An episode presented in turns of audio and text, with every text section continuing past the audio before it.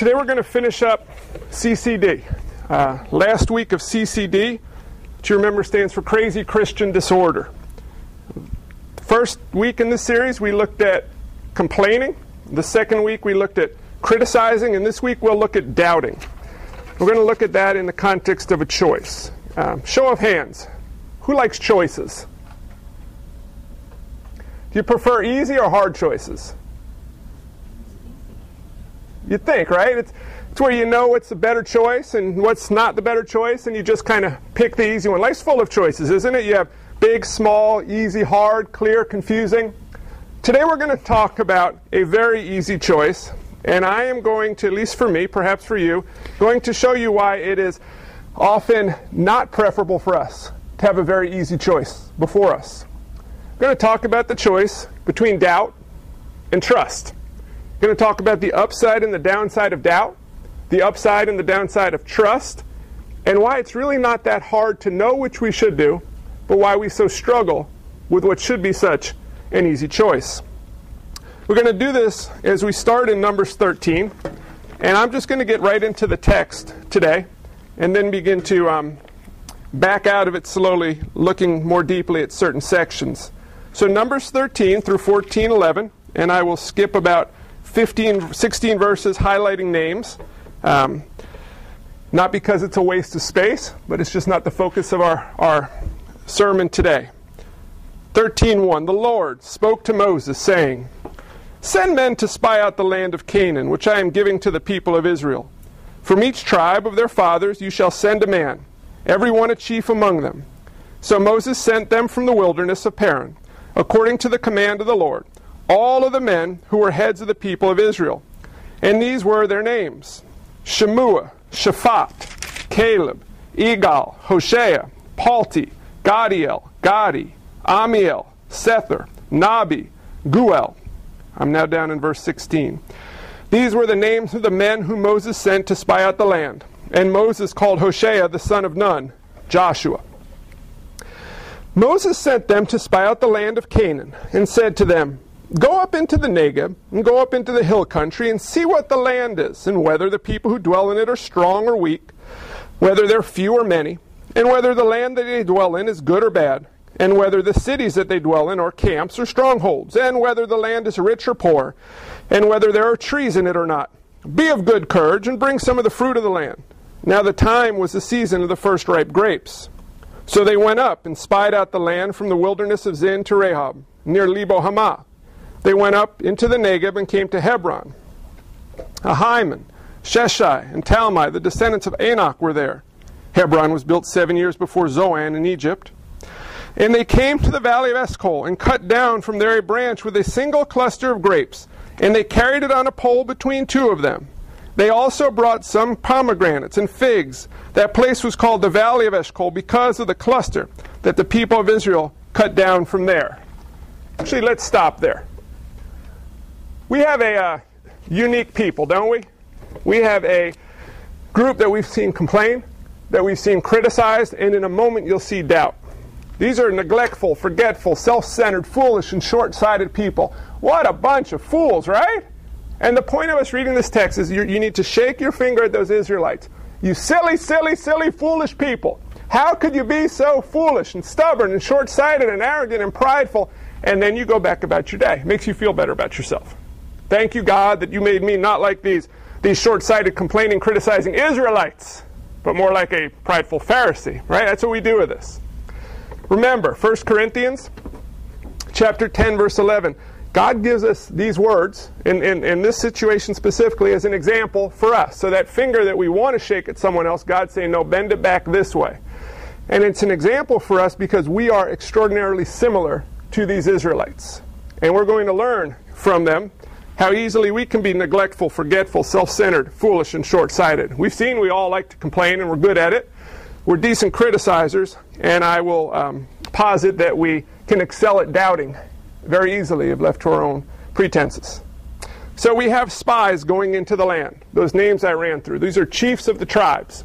You got 12 spies. These are not just your average guys sitting around one day on the Adirondack chair, you know, resting the, the iced tea on their, their belly, you know, reading the newspaper, napping away, and Joshua or Moses comes by and says, Hey, wake up, wake up. Oh, what? What? I need you to go into the land. Oh, oh, oh, all right. And they're just, they're wheezing their way, you know, into the promised land looking.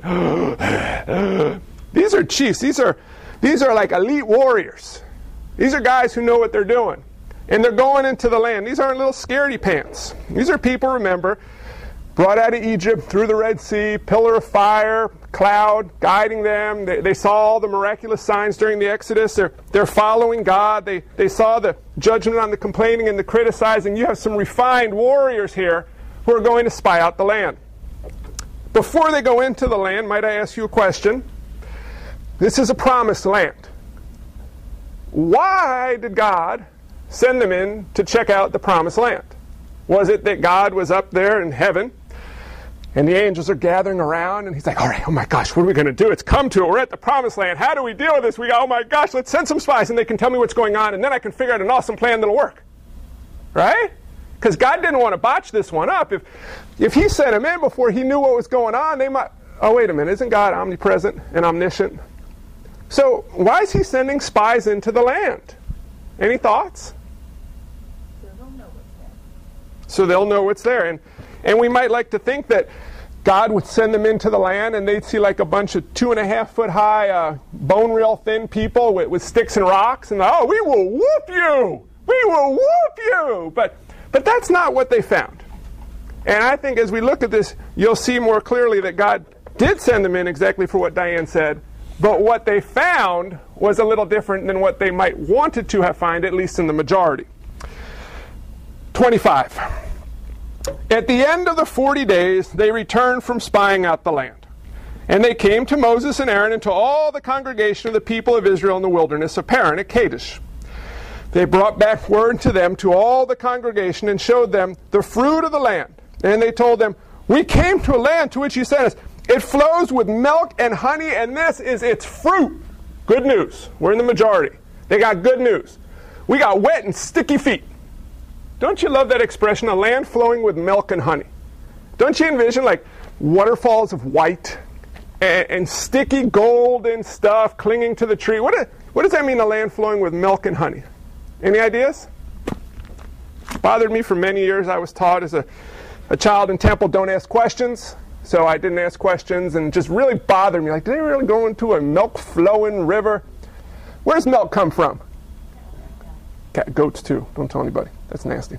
Comes from lactating animals, cows and goats primarily. And how do they make milk? They have to eat stuff, don't they? They have to eat a lot of grain. And the more grain and the healthier the grain, the more robust it is, the more milk they can produce. A land flowing with milk is a land with wonderful grain for the animals to eat. Where does honey come from?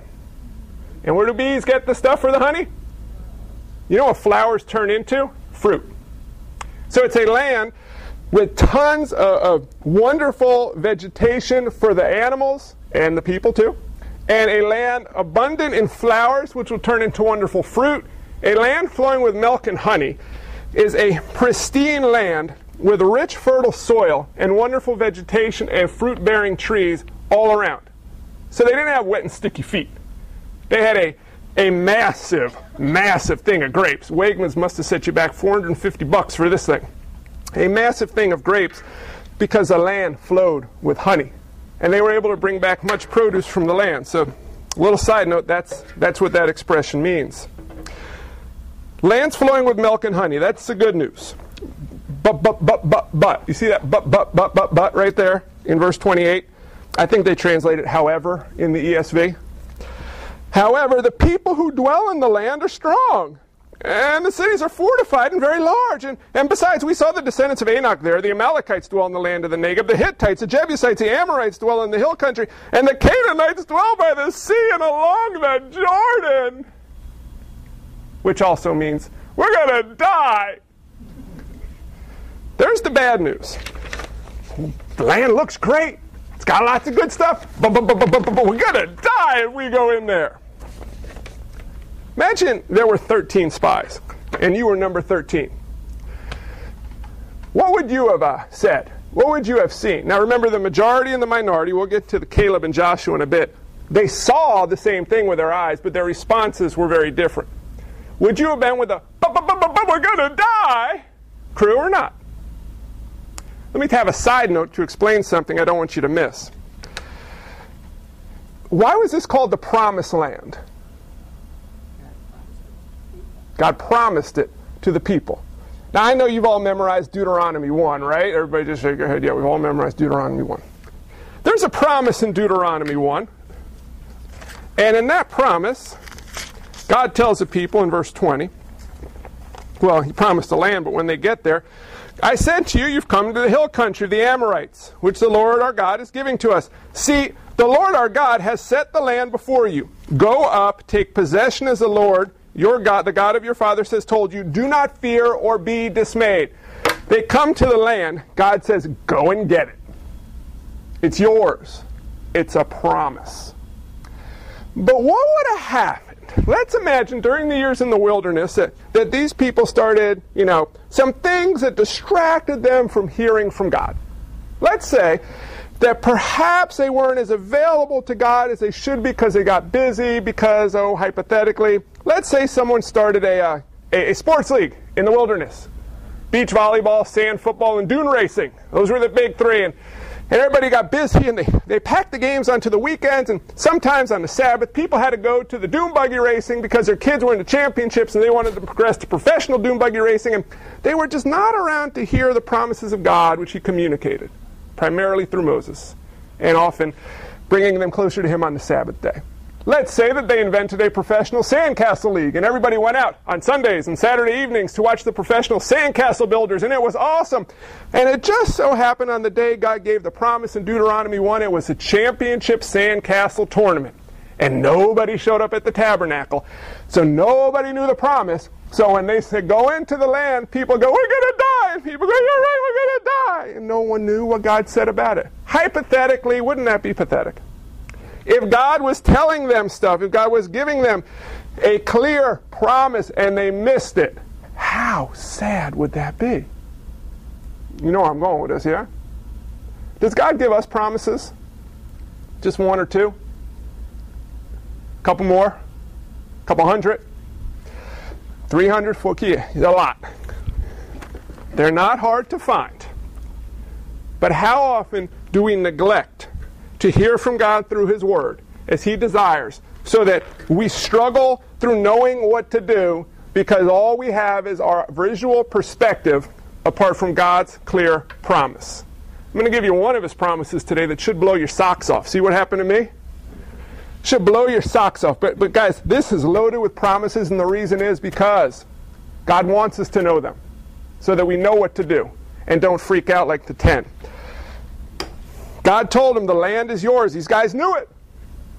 But they walked in and they saw something that didn't look right. Would you have been with them? Well, think about your life. How do you respond? Some of God's promises and commandments, I know I know you know because I know. And I told you what I know, so you know. It's deep. Some of God's promises and commandments you do know. How often do you take what God tells you to do with your time, your talent, or your treasure? And then you look at the circumstances of life and you say, it ain't to work. God, you say do this as far as raising my kids, using my, my resources, using my time. You say do this, but I see this, so if I do that, it's going to go bad, so no you guys, I, I do it sometimes, you guys probably don't, right? You look at the circumstances of life, the commandments and the promises of God, and you say, God, you will not keep your promise, even if I know it, because I see something too big and too strong and too powerful for you. I know that you say, in you will find true joy and peace, but God, you don't understand because you have not been to the Caribbean. It's sitting on the beach where you find your joy, not, not in the monotony of a life of obedience, aka God, you're a liar. You don't know what you're talking about. But we wouldn't say it that way, would we? God, I, I have this much stuff. Your finances, the hardest thing for Americans. Uh, God, I have $100 and $200 in bills. And, and you're telling me you want some of that 100? Well, I'm not going to be able to pay my bills. The bills are too big. I'm going to die. Wait till I give you the promise in Philippians. Think about it, though. Would you be in the but, but, but, but, but we're going to die crowd? I think I might be hanging with those guys a little too much. Or would you be with these other guys? You see, Caleb and Joshua. Caleb and Joshua, they found good news, but they didn't find any bad news. Caleb says in verse 30, Caleb quieted the people before Moses and said, Let us go up at once and occupy it, for we are well able to overcome it. Then the men who had gone up with him said, We are not able to go up against the people, for they're stronger than we are. So they brought to the people of Israel a bad report of the land that they had spied out, saying, The land through which we have gone to spy it out is a land that devours its inhabitants, and all the people that we saw are great, of great height. And there we saw the Nephilim, the son of Anak, who came from the Nephilim. And we seemed to ourselves like grasshoppers, and so we seemed to them. Now the people freak out. Then all the congregation raised a loud cry, and the people wept that night. And the people of Israel grumbled against Moses and Aaron. The whole congregation said, Would that we had died in the land of Egypt. Sound familiar? Or would that we had died in this wilderness. Why is the Lord bringing us into this land to fall by the sword? Our wives and our little ones will become a prey. Would it not be better for us to go back to Egypt? And they said to one another, Let us choose a leader and go back to Egypt. Do you see how doubting is contagious? You see how it's so easy? See how easily people are swayed? Do we live in a world of, of doubters or trusters as far as God? Doubters. Overwhelmingly, overwhelming majority of the world we live in doubts God. They, they don't mind calling him a liar out loud. When we marinate in a world of doubters, we can easily become doubters if we've lost focus, which is why we pray for focus, huh? It's so easy to doubt. You watch the nightly news five nights in a row, and you will be convinced you're going to die. It's going to be miserable. You're going to starve to death. A tornado is going to hit you. You're going to die in a famine, and that God has no nothing to say about this. It's a world of doubters that God is in control and able to do anything. And, and little by little, we doubt too. If you don't believe me, chew on this a little bit. When you pray, do you really believe God hears and will answer your prayer? Or sometimes do you try to rationalize it away? Like you pray for something and, and it happens right away, and you're like, ah, that would have happened anyway. Or you're going to pray, and like, well, what difference does it make? Cynicism, it's doubt, it's what our culture is based on. We're easily swayed into it because doubting is contagious. And we like it because we can rely on ourselves. Pride comes into play. It's quite normal. So we have to be careful with doubt. And we need to look to people like Caleb and Joshua and Moses as well. 14:5 Moses and Aaron fell on their faces before all the assembly of the congregation of the people of Israel and Joshua the son of Nun and Caleb the son of Jephunneh who were among those who had spied out the land tore their clothes and said to all the congregation of the people of Israel the land which we passed through to spy it out is an exceedingly good land. If the Lord delights in us he will bring us into this land and give it to us, a land that flows with milk and honey. Only do not rebel against the Lord, and do not fear the people of the land, for they are bread for us. Their protection is removed from them, and the Lord is with us. Do not fear them. Then all the congregation said to stone them with stones. But the glory of the Lord appeared in the tent of meeting to all the people. And look at what God says How long will this people despise me? And how long will they not believe in me in spite of all the signs that I have done? Among them. In 1330, Caleb says, We can overcome. Guess what we can do through Christ? We can overcome the world because Christ has. We can overcome sin. In 18, uh, 14, 8 through 10, Joshua refers to if God delights in us. As a Christian, do you understand you're standing before God? You're not some dirty person who God's like, darn, they got in on a technicality. You, you, are, you are fellow heirs of Abraham through the blood of Christ. You've been washed clean through the blood of Christ. God doesn't see you as a, a messed up, dirty, whining, complaining fool. He sees the righteousness of Christ imputed upon, put upon you. He sees you similarly to how he sees Christ in clean of sin. That's kind of crazy. You understand that? God looks at you and he's not like, ugh. He looks at you and he just, if he had a face like ours, he would crack a grin ear to ear with teeth showing. And he would say, This is my man, beloved son, or this is my beloved daughter with whom I am well pleased. He would say that to you, not because of what you've done, but because of what Christ has done for you. Now understand that. And this God, who made everything, Elohim, the strong creator, is well pleased with you. He says he will care for you perfectly. His plans are to prosper you, not prosperity gospel, use the words right here, but prosper you, to, to guide you. This is a good shepherd, Christ is, right? He's going to lead us through life. If he says go into the land, you're not going to go in and get whooped unless he allows you to get whooped. Let's leave that in there. But the Israelites, if they went in and got whooped, the bigger problem wasn't that they got whooped, they had an inept God who lied and was unable to care for them. But would they have ever gotten whooped? No! God said it's yours, go and get it. And he can do that. Why did God send them into the land? I think because he wanted to show them what Proverbs 30 was all about. Every word of God proves true. He is a shield to those who take refuge in him. Every word of God proves true. Go and do, you will be successful when you go and do. Don't, it will not go well. He wants to show them those people are too big for you, they are too strong for you. You will fail miserably on your own. You have no strength to overcome this. You will fail miserably on your own. And that's where I want you. Because when you are weak, then you're strong. Didn't Paul talk about that?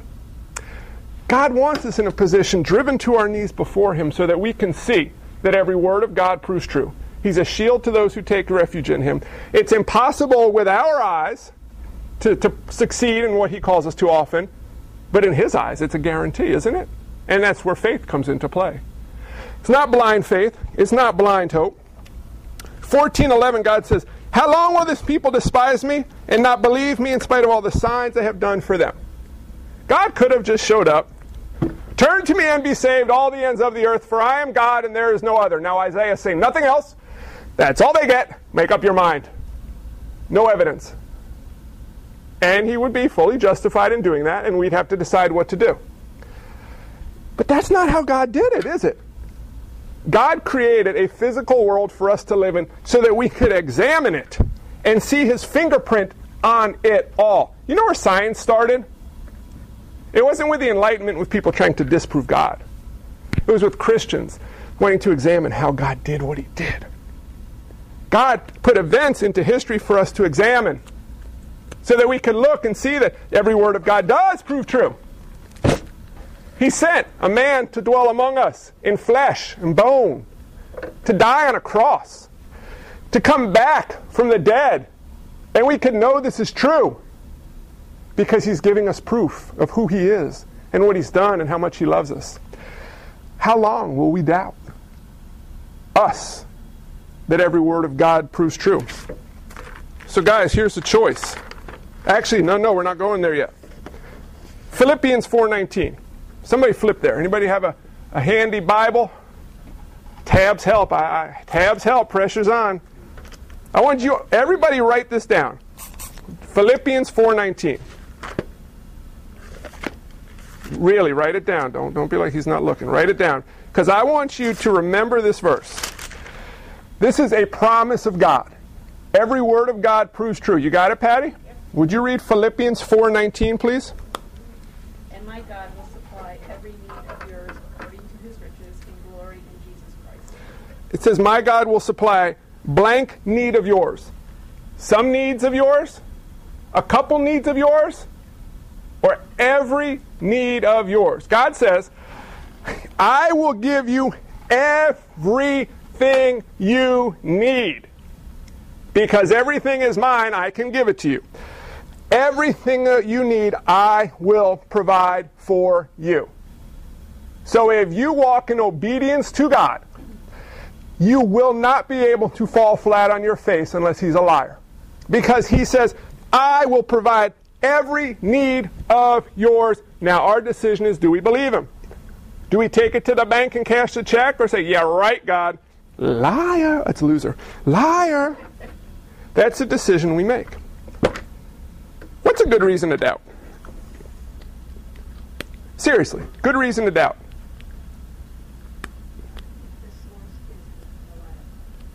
That is a very good. See, you looked at it from a more functional angle than I had. If the source isn't reliable, that helps, though. It's a good reason to doubt. Another good reason to doubt Trust is scary. Isn't it? Isn't trust scary? I remember when I was five. I might have been 15. Don't tell anyone. I was five. I wasn't 15. My mom took me to camp. She said, You'll be fine. And I remember banging that lock on her big old blue two door. Remember when the doors were as big as like a house nowadays? Banging that lock down and cranking my window up because I thought if I went to camp, I was going to die somehow at camp. No! no! Mom said, You'll be fine. My mom was making me a promise. You will be fine. I was looking at the big scary counselor at the window and knew I would die. I had to trust my mom, and it was scary because what if she was wrong? Reliable source. Doubt is doubt is comforting at times to a prideful, self-centered people. We want to be in control. We want to sit in God's throne, don't we? That's where sin creeps in. Is that really a good reason to doubt though? What's a bad reason to trust God? You lose control. You never had it. You lose a perception of control. Trusting God is scary business because you are acknowledging, I am weak, I am unable, I can do nothing good on my own. I'm turning my whole life over to you, and you will either destroy me or prosper me. And I'm a little bit scared, God. So it's often very hard to trust. But when you stop and think about the choice between a reliable source who will provide every one of your needs, who is a strong creator, Elohim of all things, who will never let you down, why would you not trust in every area of your life? And I think there are four reasons why we don't trust. I bet there are more, but we'll start with four. Number one, we forget where it comes from. We forget where faith, trust and faith, same thing. We forget where it comes from. You know where faith comes from? It's not from dogged determination. Romans 10 17, faith comes from hearing, hearing through the word of Christ. Now, guys, I hope you know, those of you who've known me for many years now, you know that my goal is to have you walk as intimately with Christ as possible. And I repetitively bring this thing off of this stand and hold it up in the air and tell you it is incredibly important to read this. I hope you read the midweek thought last week because I don't want you to go home and be like, fine, I'll do it. Ah, you start, all right, I'll just do it. Because you will fizzle out at some point. Start slow. But it is imperative that we have our noses in this book daily and we develop a love for it, which God will do for us. Because, guys, faith comes from hearing and hearing through the Word of Christ. You will not trust God on your own. You may doubt that He means what He says in Romans 10:17, but I think we've driven home the point that God knows what He's talking about. So we can doubt that He means what He says and try to develop faith another way. Or we can go with the primary way God says and trust Him. It's not going to be easy, but we can trust Him with our time and give Him our eyes and our ears and ask Him to open them. Number two, we forget to pray. There are two types of doubt. There's a doubting of the ten. These are guys who wanted to doubt based on pride. They wanted to be in control. So they're going to, you meet these people out there, people who don't love God, and you say, why don't you believe in God? Well, because the Bible is full of errors and contradictions. They're not looking for you to clear this up sometimes. They, are just, and I, I'm not changing my mind. There are the doubters who want to doubt, but there are also the doubters who want to believe but don't know how. The people say, I want to believe, but, but I don't think God's a reliable source. Don't we have to show him how reliable he is? Then there are people who already believe and, and they need to remember Matthew or Mark 924. You know what Mark 924 is? Somebody says to Jesus, I believe, but help me with my unbelief. Remember that one? I think that's us. God, I believe, God, I, I trust you, but I, I need you to help me with not trusting you, with doubting you, because on your own you will not be able to trust God and you will doubt. We forget where faith comes from. We forget to pray. We forget who Christ is and who we have become. Our focus. We neglect to focus on the amazing work of Christ performed for us. We neglect to focus on how much God loves us. We neglect to focus on the goodness of God and the power of this Creator who sustains us and loves us. When's the last time you sat down in a chair and looked out over God's creation for about five minutes and just marveled at the sucker? That sky that hangs up there, with clouds, the trees, the mountains, the earth, the animals, the people, the air, the eyes that you're. Just let your mind go. It will blow your mind. But we get so busy. I wake up, I gotta go, I gotta get here and here and here and do this and this and this. I gotta get home. Oh, I need a break, turn on the TV, let me watch that. Gotta go to bed, wake up, do it again. Brrr, guess who we've forgotten about? And then we wonder why we doubt? Some distant deity who we don't really believe is intimately involved in every area of our lives? Slow down. Slow down. Focus on God. Focus on Christ, what He's done for us, His love for us. And number four, this is where the rubber meets the road. We don't lay it on the line for God and see Proverbs 35 in action. We don't. God, I want to see you uh, work in and through my life. I want to see you uh, do amazing things. I, I want to experience your presence here. But, but I ain't doing nothing. Levitate the chair, and then maybe. If that chair levitates, you'll come up with 10 quick excuses on why God didn't levitate the chair. We don't need more proof. We need more faith. And as you walk in faith little by little, and in my baby steps, I've seen this time and time again. When you take that, that, that step at the time seemed gargantuan, that you're going to fall flat on your face if God doesn't come through based on a promise of His. Now, don't, don't go assuming promises. Know, well, God, I'm giving all of my, my possessions away and I'm writing a check to my friend and walking away from all my money, and then you will provide for you'll starve to death on the corner if you start stepping outside of God's promises. Within God's promises, within His will, you ta- if God says to you, give it all away. If God says, give it all away, you know what you need to do? Give it all away. And you know you do it with a smile because He has something better in store for you. Sometimes those steps seem that huge for us at the time. But it's all going to go bad if I do. No, it's not. You look back 10 years later at that step, like, my goodness, how, could I have doubted him? Well, now you got another one in front of you. What I'm saying is, with each little step of faith, putting it on the line for God, he reinforces to us that he is who he sa- is, that he will do what he says, and that you are in good hands, not with Allstate, but with God himself. He has his eye upon you. He loves you more than you can ever believe. And he has everything at his disposal. He will provide every need of yours. That's crazy, isn't it? So we don't take those steps, but we need to just do it and see God work. So this week, take some time and think about what is God calling me to clearly that I know? That little thing that you've stuck in the back of your head to ignore for too long now, where you know what God's telling you to do. But if you do it, you feel like you're going to fall flat on your face. This week, I want you to quietly get before God. I want you to say, God, well, I want you to say, God, I want to do it, but I don't want to do it. Will you help me? And then let Him help you. And take that step. And then just start smiling. Because you will see that God is not distant, He is present, He is powerful, He loves you. And as we take those steps, He begins to use us in amazing ways. Next week, we're going into Acts. You want to see God work in amazing ways? Come along for that journey. We'll be there for a few weeks, but you want to see God work in amazing ways? And God doesn't change. I think in our context, we often don't see God do amazing things in and through us because we doubt when we should trust. And I think at times I'm the chief amongst all sinners when it comes to doubting and trusting. Let's pray.